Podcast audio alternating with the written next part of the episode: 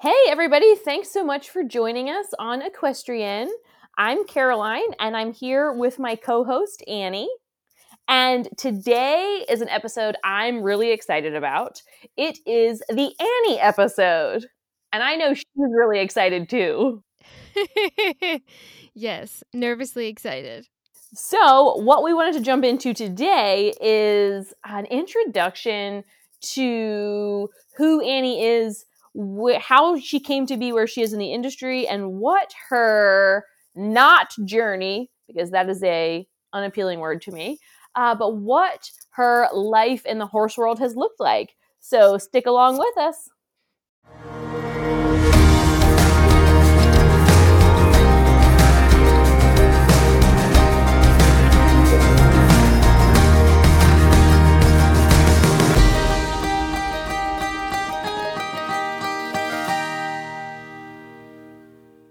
So, Annie, I am so excited about this podcast. I think that everyone should take the time to interview their friends. And I didn't realize how much fun that would be until I started working through the logistics of this.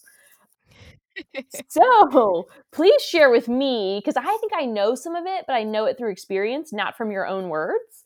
Um, okay. So, I would love to hear how you first got bitten by the horse bug, how you ended up in the horse world, and just kind of where everything started for you.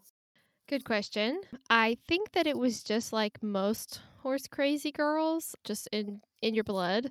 Well, I shouldn't say in your blood, because it's not in my blood. My family is not a horsey family, um, but it was just like part of my, part of my being. So. Yeah. And I remember my mom has told me, mom and dad both told me that since I was a baby, or, you know, able to form sentences and speak and tell them what I wanted and what I didn't want. Um, I asked for a horse, like, for the first birthday that I could realistically ask for something. And since my family is not a an equestrian-focused family, that was out of the question. But I'm also told that as a young kid, I don't know, I must have been like four or five, I would take the family's um, suitcases and draw little horse heads on construction paper and cut them out. And I'm sure I had assistance because I was, I had to have been like five, four or five. But that we would tape the horse heads to the suitcases. And we had the very first home that I grew up in had one of, like a circular floor plan. So you could realistically just continue running in circles until you collapsed. And I would ride these suitcases with my sister, I have one sister, around the house like a horse. So they'd have like a little head and a little tail, and we would just ride in circles. And so I think, long story short, to that question, it was just part of me. I, I don't know how I was bitten by the bug, but it was just part of me, as I'm sure it was for you. So when did you first start taking lessons? I was six, and I think um, my parents were really... Uh, my mom's a phys ed teacher, so my parents were really diligent about getting us involved in basically every physical activity or sport that we possibly could have been interested in. We took like art lessons, um, ballet, tap, jazz, gymnastics. Yeah, it was softball, the trifecta, soccer.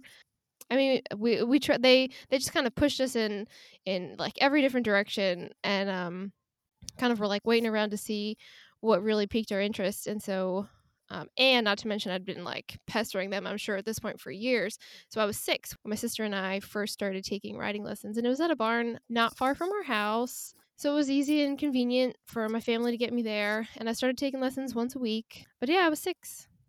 So I'm really excited about this part.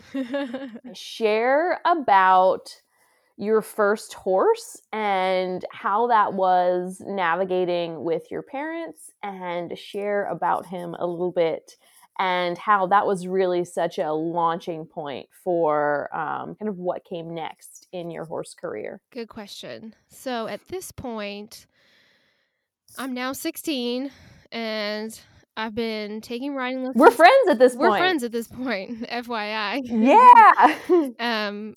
I've been taking riding lessons since I was six. I'm sixteen now. What kind of riding lessons did you take? Um, I started off in kind of like one of those generic um, hunt seat. Stop, go left, right. Don't fall off yeah, and die. Yeah, we were in hunt seat saddles, so it must have been. Or, I mean, probably some of them were all purpose, but there was some jumping involved, and it was pretty much a, a backyard. Um, it's like your average like English lesson bond. Yeah, exactly. Um, but I had never taken a Western lesson. Like I, I was specifically brought up in the English world. Um, so I was sixteen at this point, and I'm friends with Caroline, and I get my first job. I've got a car. So I'm like, okay. And I've been asking my parents for a horse for the past decade or more. Um, And so at this point, I can I have a job of my own, and I'm making a little bit of money. So, and I'm actually, I started working at a dressage farm, not from far from our house. Um, and so I have enough money to, in my mind, realistically purchase a horse and begin caring for horses. So here's where Caroline comes in. She worked for a ranch in our f- community, and I guess I must have heard about it through you. Like, they were like, oh, with all these ranch horses. Oh, yeah, because they did the, the off-season free leases. Yeah, so yeah. they, like, basically needed to have someone take care of their horses for the for the winter months. We leased him, and we boarded him for the first year. But his name was Sea Biscuit. Yes. And he was, like, he was the so perfect cool. first. I can't say that he was really mine, but the perfect first, like, horse that I boarded and was responsible for, and did all kinds of stuff too. Um, but yeah, Sea Biscuit. And he was like, I have this like visceral memory of being like, Annie, today I'm going to learn to jump three feet by the end of the day. And like, I had not had an English background at, the, at this point, at any point in time. And God bless Annie and Sea Biscuit. Like literally in that that particular day, in this tiny little indoor arena, I was like, doggone it, we're going to do it. And, it was, and that horse was just like a saint. Yeah, it was an arena small enough that you really couldn't realistically set up a It was horse. Like a round pen. Yeah, like you could set up one jump and you could point him at one jump. And you better hope, hope he's going over it. But that sweet little creature, wasn't little, but I can't, I cannot believe what a like perfect first but everybody needs a horse like that. Like yeah. you didn't have to worry about messing anything up. You could learn stuff. You could have a good time. He was like somewhat capable of like, you know, still kind of like pseudo doing a lot of things. He was just such a cool, yeah. cool horse. He was like a big, I don't know, like awkward, like warm bloody type, Morgan-y, but like yeah. the, uh, in like the non-sexy way. But sturdy, um, I mean, was just a- never unsound. It was so low maintenance. I had no idea what I was doing. My parents had no idea what I was doing. Like it could have, it could have gone so bad, and it went so right. He was just perfect. Yeah, he was a cool dude. Yeah. He was cool for sure. So the heir of Sea Biscuit, um, and he went back to the ranch after the lease window was over, and then I believe that's when you got B, correct? Well, I actually had him another summer, and that's when I brought him to my parents' house. Okay, gotcha. So share a little bit about moving horses slash horse to your house. Yes. So my parents live on a five-acre wooded lot, not ideal for horses. It's kind of on the top of a hill, so it's very rocky, no pasture. It's it's totally wooded. And if so, then I would like, I would be raking leaves to try and encourage grass to grow, but it's so rocky that grass isn't really growing. Um, so not ideal for horses at all. But my parents had a, basically like a wood shed, and I had a boyfriend in high school at the time that my parents paid to come over and help my dad build a lean-to shed off of the the wood shed. And so it started off as a just a lean-to, and it was enough shelter for one horse to come in and get out of the rain. And then um we bought two big spools of like chicken wire.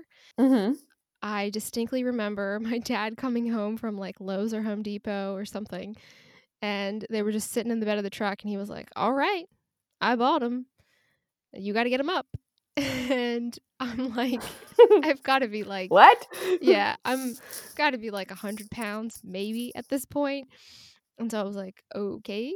Um, and, and like my dad owned his own construction business at that point. So we, there were like plenty of tools in the vicinity. So I just started, I was like, okay, I grabbed a sickle and I walked out what I thought would be a, a fairly decent pasture line. And I had to chop all the weeds down.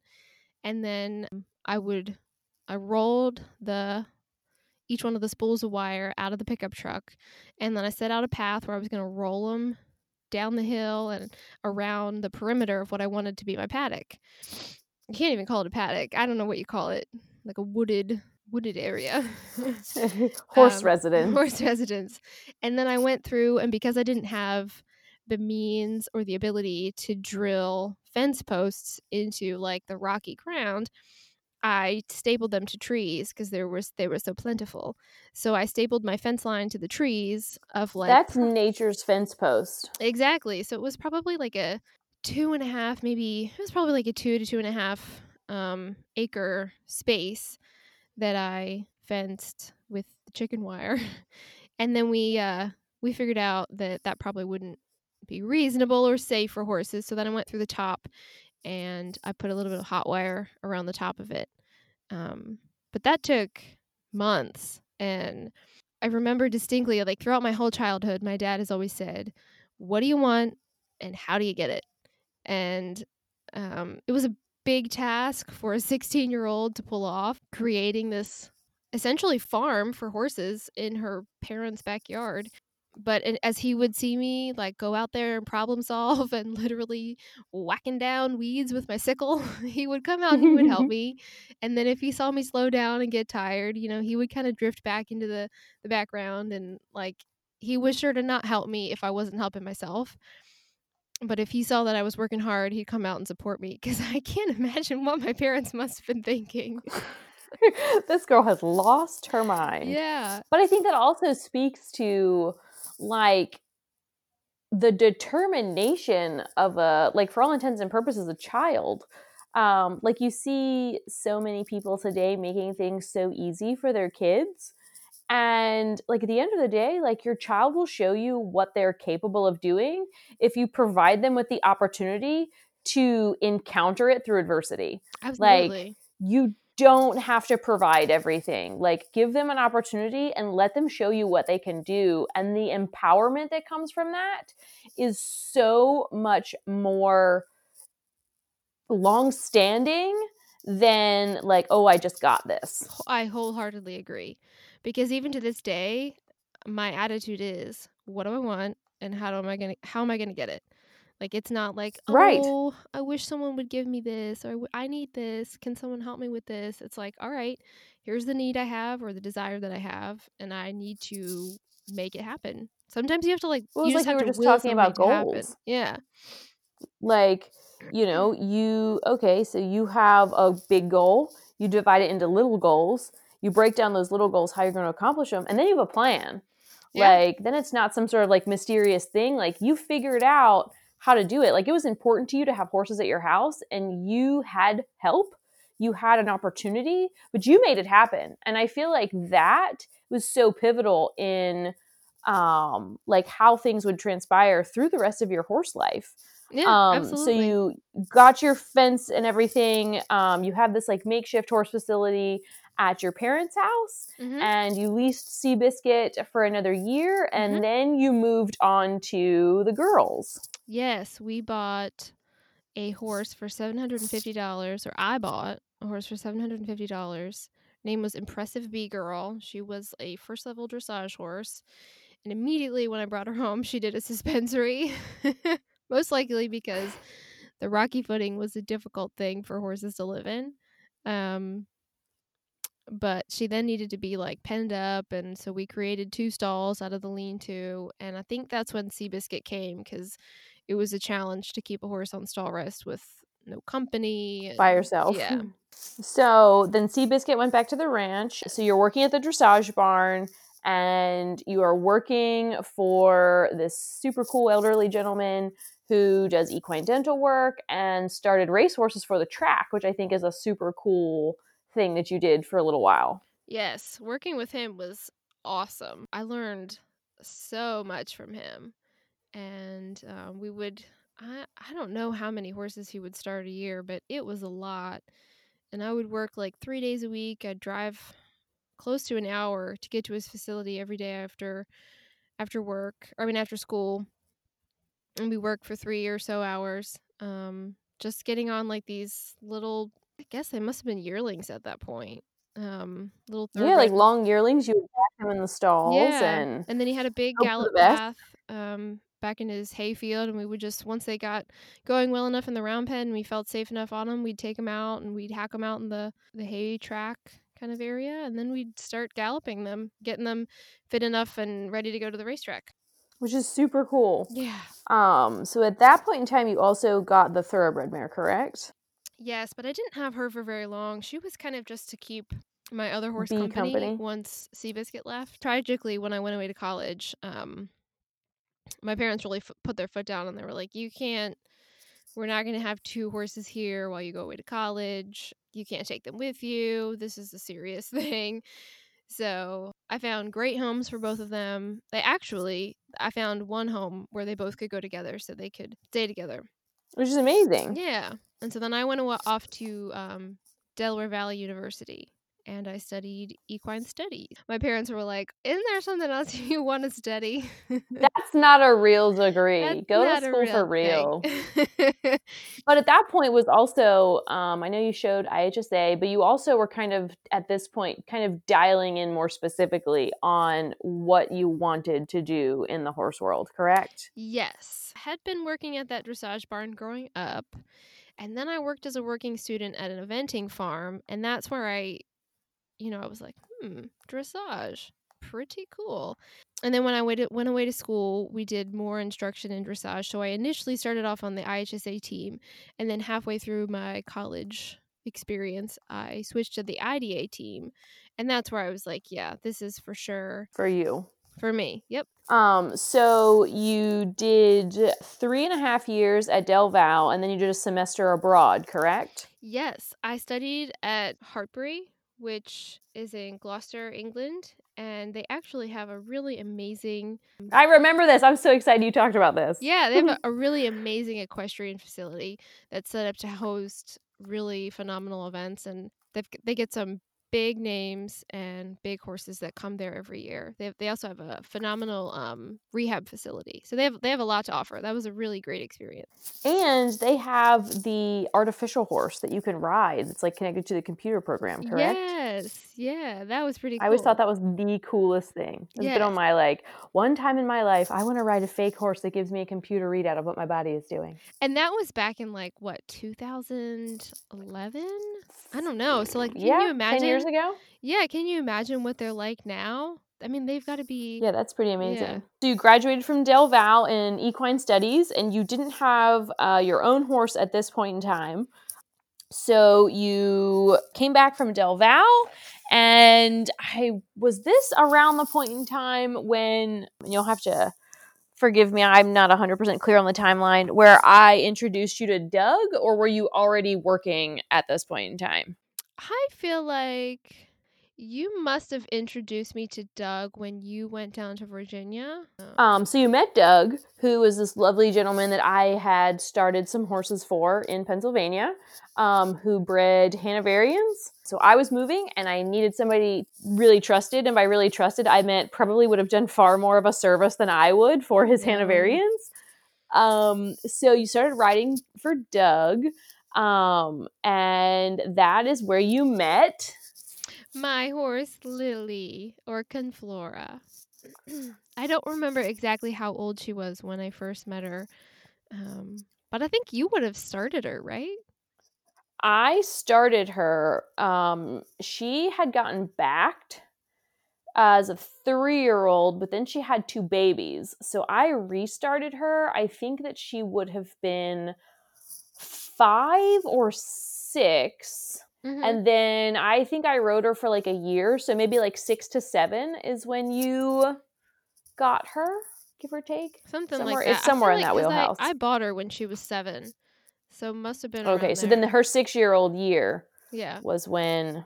Right. Okay, so at this point in time, you graduate from college, you have an idea of kind of what you want your equestrian future to look like, and you get an opportunity to go to work for an upper level warm blood breeding and training facility in the United States. Yes. So that was a great experience and a bad experience. Um, all rolled into that one. That was a great experience. Pregnant pause. Um, it was very challenging. It was a it was a difficult first job for anyone, but I learned a lot from it, I think. Which I think is an important takeaway. Like, you can go through hellacious experiences, and your takeaway at the end of those things with the right perspective is, man, I am so thankful for what I learned from that. I probably wouldn't have learned it under any other context. Yes. And I had such a bad taste in my mouth that I ended up going from being like a, a young horse trainer and showing horses for this big breeding facility. And you did have a cool experience there. You did get to do like the winters in Florida, yeah. Next part of the year in Pennsylvania. Yeah, you did I, get to mm-hmm. do that sort of travel, which was, I think, pretty cool. Oh my gosh. Yeah, it was it was super fun. It was super fun living in Florida. I loved the whole um, Florida's in the winter and up north for the summer. Which is also where you got Roxanne. Very yes. important. So I, that job got me a lot of great things. It wasn't a great experience. Um in a lot of ways, but I came away with a lot from it. Um, I got my dog in Florida. I It gave me the means to buy my horse, which I would never have purchased um, if I didn't have a lot of the perks and uh, benefits from that job. And I still have that horse, so I'm super grateful for that. But it, it left a really bad taste in my mouth for quite a while, and I ended up um, think like I, I went into the job thinking I wanted to be a professional rider, and I left the job thinking like I, maybe I want to be an accountant, maybe I want to work at Walmart. Yeah, I was like anything but this, and it it took like a lot of people like yourself and my parents to kind of be like, look, Annie, you have put so much into this horse career that you can't abandon it now. And luckily they were right. I just needed a month to like bounce back. And but I it, it totally it totally altered my career tra- trajectory because I went from riding to um, working as a, a barn and facility manager. And I'm very grateful that I did, because for five years I worked in the collegiate I H S A kind of world. And I learned a tremendous amount there. I met some wonderful people that were so very different from the previous terrible job experience. I went into an incredibly supportive, loving, encouraging um, work environment. I got to learn a lot from a management perspective. Basically, learned how to run a barn and care for a, like a variety of different lamenesses, emergencies. I just got a ton of great experience. Um, Which I think is really important from a professional riding perspective, because I think today especially we have so many upper level riders that are groomed to be solely riders from such a young age that they miss out on that. And I honestly believe that it is absolutely one of the most important parts of being a good quality horse person is understanding not just like how to adjust your saddle or like put on a bridle, but like to know what goes into managing a barn on a large scale and making a facility work and making the decisions that you have to make at two o'clock in the morning under duress. And it's just an often glossed over, um, but incredibly important part of, you know, being well-rounded and having a comprehensive career. I totally agree. And I sometimes I look back on it and I'm like, oh, that's five years that I lost that I could have been putting into my riding career. And I feel like I'd be five years ahead of the game by now, and I'd be doing this and this level, and I wouldn't be where I am now. But I honestly, I don't think I would change anything. And I think that... Because they kind of brought you back to life yeah. in the industry too. And uh, I learned so much degree. for it. I have a much better eye for lameness. I have a much better appreciation for... Um, what it really takes to keep the horses going. And um, I feel like I'm much more comfortable in emergency scenarios. Um, and you learn how to interact with a huge variety of very diverse people. Yeah. Um, right off the get-go, that I think is really important um, for client relations and facility relations down the road is because mm-hmm. as much as this is a horse industry, it's a people industry. It is. And as you know, in an ideal world, you would ride a horse all day and be great at it, but you have to deal with, you know, representatives and, you know, barn managers and clients. Yeah. And so I think working for a school like that gives you a crash course in like navigating everything from like the budget committee to, you know, a disgruntled student or her parents. Absolutely. And I sometimes forget, I got, I got a, I, I worked for and earned a free master's degree there. So which is incredible. Yeah. Sometimes I forget about that, but I got a master's in education, and I, I think that it'll it'll actually be really valuable for my teaching and instruction career. So absolutely. At this point in time, you also ended up with Nora, who yes. I think the story of how you ended up with her is really cool. I'd love for you to share just um, kind of what that entailed. Yeah. And um, how you came to be her mother. Oh my gosh. So this was another example of like, what do you want and how do you get it? Um, my, so I got a raise working in this collegiate environment, and I suddenly found myself like every irresponsible horse owner. I was like, I need another one. I have extra money, which was something that I had like literally never had before. And I was like, how, what should I do with this? Ooh. And I had been working as a working student for um, a, another dressage trainer as I was working in this collegiate environment, um, just to kind of keep riding on the side. And he happened to also breed, and he owned a stallion. So he had all these like gorgeous offspring kind of coming through his barn, and he would sell some of them off, and we would start and work with some of them. And so I was having a blast, and I found myself with like a little extra money. I remember distinctly the day I was, I think I was like out there dragging the rings, and I was like, I could have another horse. I have enough money that I could have another horse.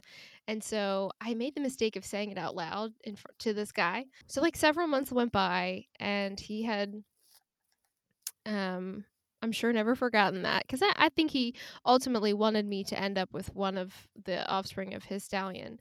Um, he just genuinely thought it would be a good match and wanted to share with me. Um, and so this opportunity came up where there was a foal that, that had bilateral hock O C Ds and would need surgery for sure. And so because of that, she was going to be offered to him at a, an extremely discounted rate. Because her mother was aging and an amazing broodmare for their program, they realized that they, they didn't want to continue um, investing into her. They wanted to kind of find her a nice retirement home.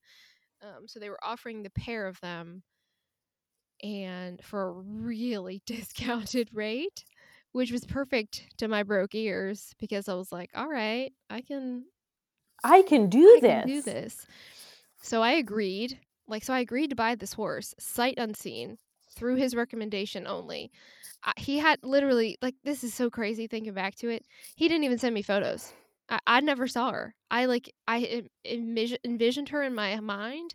He told me it was a great idea. I trusted him completely. And I was like, all right, okay, I'll buy her. Let's do this. Let's do this. And then he was like, you're going to have to take the mare. And I was like, oh, I don't really know that I need the mare right now. I, I don't need, because at this this time point, I had another horse. So I was like, I don't really need three horses. I don't know that I can support that. Um, he's like, well, if you want the foal, you're going to have to take the mare. I was like, okay, I'll do it. But remember that the the foal's going to need surgery, and we're going to need to, as soon as we get her, um, evaluate her and decide when that time might be. So um, just be prepared for that. And so I'm like, oh my gosh, like I'm going to buy this new horse, and all of a sudden she's going to need surgery. So I'm working five days a week for the college barn, the collegiate equestrian program. And um, I'm like, okay, so I definitely need to start saving up more money, because the money that I thought was going to be enough isn't going to be enough to support two more horses, because now I'm buying two and one of them needs surgery. So I got a part-time job, um, working like a dog, and making just enough money so that every week I could put away like one hundred dollars um, for this surgery. So I had a couple months, and I saved up enough money, and like sh- we brought her home like not long after Christmas. So technically my husband bought her for me for Christmas, bought the two of them for Christmas. Um, Aww. So oftentimes I'm like, you, but he was your boyfriend nest. At the time. He was my boyfriend he... at the time. Yeah. Yeah. So right off the bat, he was the keeper. Um, So that was how I came to have Nora. And so she got the surgery, and um, so I remember, I remember she got the surgery, and then she was just like growing into this like big, sassy, very opinionated, beautifully baby-faced thing who had like very strong opinions about like the world and her place in it. And we would have to like tag team her for her injections because she was so sick of being bothered mm-hmm. that, um, and you did such a, and I honestly think that like your management of her surgery, her rehab, and her like, uh, like growing up life was so amazing. Um, that you really gave her like the best possible opportunity to grow into the mare that she is today through all of this. So like the dynamic between you and Mike changed a little bit, and it becomes on the table to uh, move to California. So yeah. kind of like talk about, because that's like a pretty dramatic leap. Like you have a really nice career at the college. You yes. have your horses. Um, you have like your current horse and your like future horse, and I don't want to say like necessarily comfortable, but you're at a good, you're at a good dynamic. And then I all of very... a sudden, like, yeah, you know, all of a sudden, like, hey, uh, I'm, I'm uh, gonna do this. We're gonna have to move to California. I'm, I'm going to California. Um, yeah. So here, here we go. Kind of talk about like what that was like for you, like deciding to take both horses with you, and then shipping them to California, and then, like, what life um, for you and them has been like in California.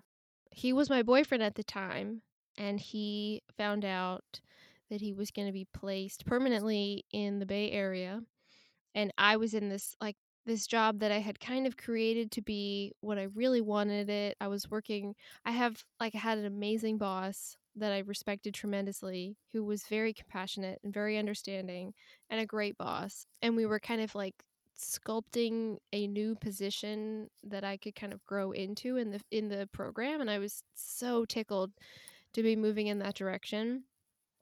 I was finishing my master's.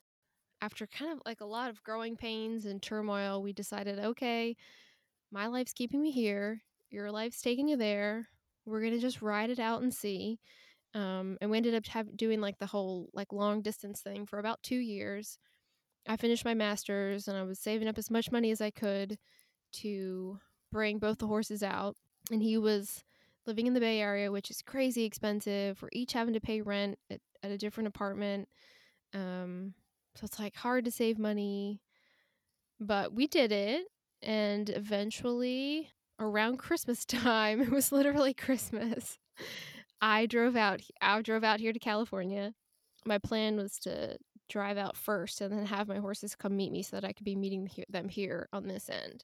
And during the time prior to this, you're also trying to like hop back and forth between Maryland and California and find a suitable place for the girls, uh, yes. for Lily and Nora at this point in time, that meets all of your needs and provides a, uh, a growth-oriented environment for you to continue advancing your career as a dressage professional, um, but also yes. is like within the means of a normal person um, to be able to manage. I came into the barn where I currently am, um, but at this point in my mind, I was still going to try and attempt to find like a quote real job, and um, like something similar to where I, I had kind of made a a little happy place for myself in the collegiate world. So I reached out to a couple of collegiate programs in this area. Um, but it was just a different environment, and there wasn't necessarily going to be something that was commutable to where we were going to now be living. So I remember thinking like, oh man, like I got to find something. What am I going to do? And I remember one day I said to Mike, like, well, how would you feel if I like started investing in myself as a rider? And he was like, oh, okay, um, I mean, we'd have to, like, look at the finances and see if we can make that work, but he was totally understanding and open to it, and as long as we could find a way to make it work, he was down. I moved here without a job, but with a barn. I brought my horses to a specific barn, and I was working with a specific trainer that I had, that I felt really lucky to have found, um, because I felt like she...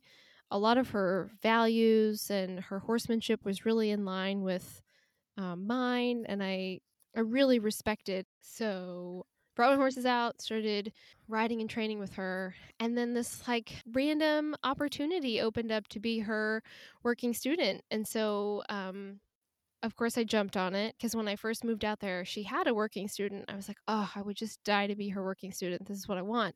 And so I just kind of like worked for another a couple other people and did some odds and ends around the barn because I mainly just wanted to be around my horses. And then this opportunity opened up and I like jumped on it and I was like, yes, I want to be your working student. And she approached me one day and was like, you know, you remind me a lot of myself at your age. And uh, I want to propose something to you. Um, if you're interested. And she said, I would be willing to be your mentor in in this dressage world. And if you're interested in becoming a trainer and putting in the work, if you're willing, I would be willing to take you on as a mentor and kind of, you know, guide you through this um, challenging process of becoming a dress- dressage professional. And so, of course, I was like so excited. I could barely pay my bills. Um, but I'm so excited. And so that's kind of, that's, that's where I, um, that's where I still am. And currently I'm working is for my, my mentor. So currently you are married, you live in the Bay Area, you have an awesome opportunity with your mentor. Um, you have Lily and Nora that are both in varying phases of their career and their progression. Um, which I think we can touch on, um, like specifically Nora and her process uh, in a later podcast. I think that that is deserving of its own um, kind of bubble. And uh, so that kind of like catches us up on your life. So I had a couple just little, I guess, talking points that I wanted to touch on. So the start of twenty twenty uh, was a pretty um, interesting change for you as far as your perspective of yourself and your place in the equine community. And I want you to talk a little bit about why and um, what the future holds for you as far as A P D is concerned. I feel like the way that this is going to come about is that I am chronically not so confident person. I don't know how to say it. So I did a lot of things at the end of two thousand nineteen.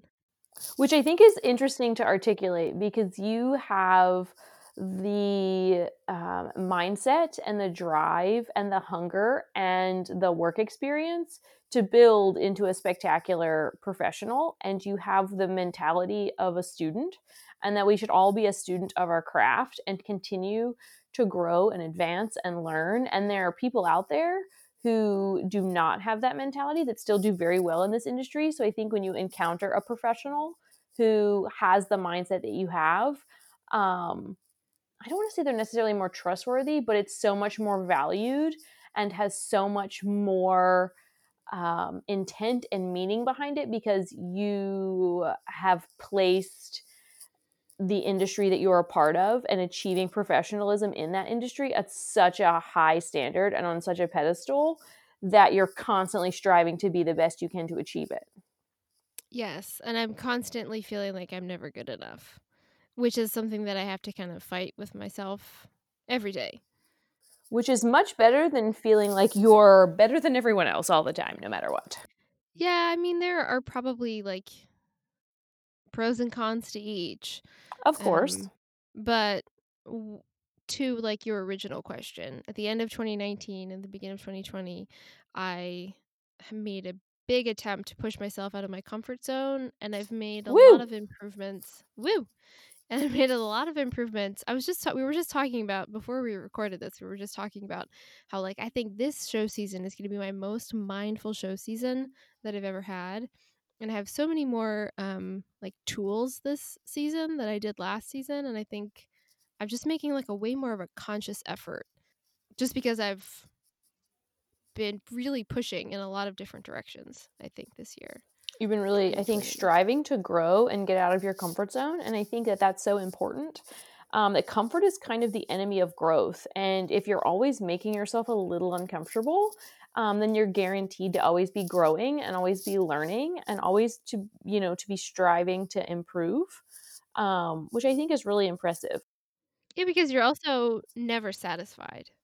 Exactly. Hashtag never so satisfied. Kind of, to, hashtag. Which you kind of have to work to um, find little victories for yourself and find little ways to pat yourself on the back, because you are never satisfied and you're always um, struggling with confidence. So I think that's kind of an exciting um, thing that we can touch on a little bit in the future, especially when we discuss the girls. Um, if you had to describe yourself as a horsewoman or as an equestrian uh, in three words, um, what would they be? I think number one would be relentless. I would one hundred percent agree with that. I think one of the biggest things that I think is really important in dressage is um, valuing your horse as a partner and making sure that mm-hmm. you don't lose kind of the spark of their, of the harmony and their um, like joy in work. So I don't know that mm-hmm. that's quite a great word. I'm sure there's a better word for it. I think that it counts. A third word. I have one. Okay, let's hear it. Mindful. Oh, that's a good one. That's a good one.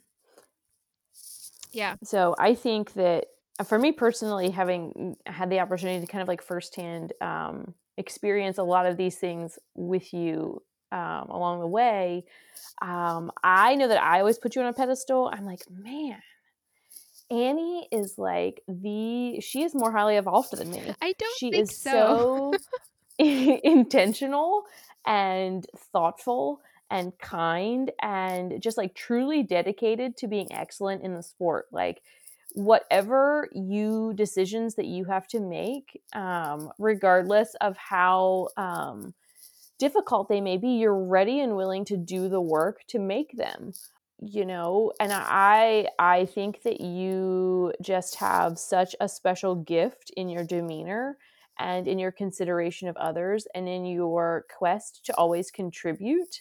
I think there's a lot of takers in the world and in the community. And I think that you are such a giver and are such like a presence of like mindfulness and peace and uh, just um, generosity with your spirit uh, that it's really tremendously admirable. Oh, I thank you. That's not what You're I welcome. was thinking when I, when you said mindful, but uh, that's so kind. Um, so what is the best advice that you have ever been given or could give to others in relation to the equine community or just in life in general? This is funny. Uh, okay. Well, number one, the first thing that my mentor ever said to me, she was like, I'm going to give you a lot of advice. Number one, sunscreen. She was like, Mm. this horse world, amen. Not kind, insert the skin. Meme of the girl from Orange is the New Black with her hands above the air, and I'm like the skincare, like I'm the aggressive lady with the hat and the sunglasses and the S P F, yes. And there are so many horse ladies that, that I'm like just leather. Like, do you have your sunscreen on?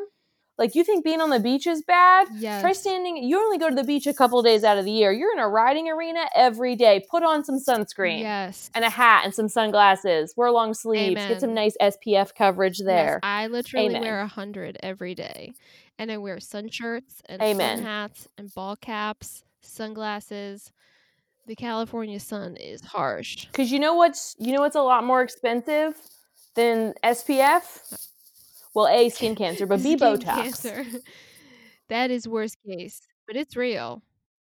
You can go to Walmart and you can get a bottle of S P F for like six dollars. Absolutely. But, you know, everything else, way more difficult, way more expensive, and compound totally. effect. You S P F yourself every day when everybody else is forty looking like they're sixty, you're going to be forty looking like exactly. you're twenty-four. So that's number one, best advice that I've been given. Number, yeah. Amen. Exactly. Amen. Number two has to be from my dad. What do you want and how do you get it? So if you can establish what you want and then break down how you get it. And so far, I everything that I've been able to establish, like what do you want? Like I might not have achieved it, but I you can be sure that I'm breaking down how to get it. Yeah. But you have a trajectory. Yep. So those are the two biggest pieces of advice. It makes my soul happy that you said S P F. Oh my gosh. She was like, I'm going to give you a lot of advice about this whole horse world. But number one, protect your skin. Amen. Amen. Um, I would like everyone to envision in their head that meme that everybody has seen of the girl like, yeah, with her hands up in the air. I'm making that motion right now. It's so um, true. Because that is the gospel truth. Because self-care for equestrians is like the last thing that you think of. You do so no, much for your horse. It's like, you never consider yourself, but this whole podcast is going to change that. So exactly. S P F. And self-care doesn't mean, well, I, you know, I went to the spa for three hours today and it was great. It means being mindful and attentive of the things that you need to do to take care of yourself. And you can have no money and be working sixteen or eighteen hours a day and still find a way to integrate self-care into your lifestyle. It doesn't have to be expensive. It doesn't have to be prohibitive, but it has everything to do with mindset. And you will be, so, I think, kind of speaking as two people who have been burned out, chewed up, spit out, and through the ringer of this industry that, like, at that point in time, had somebody come and tapped me on the shoulder and been like, mm, excuse me, have you heard of self-care? Um, it would have changed uh, some things. Some things. But, uh, some things. Some things. But that's for a different day. Um, so is there anything else that you would like to share today? I don't think so. I think I'm going to save it all for episode number four. Two, Annie two point oh. Caroline's interview. Dun, dun, dun.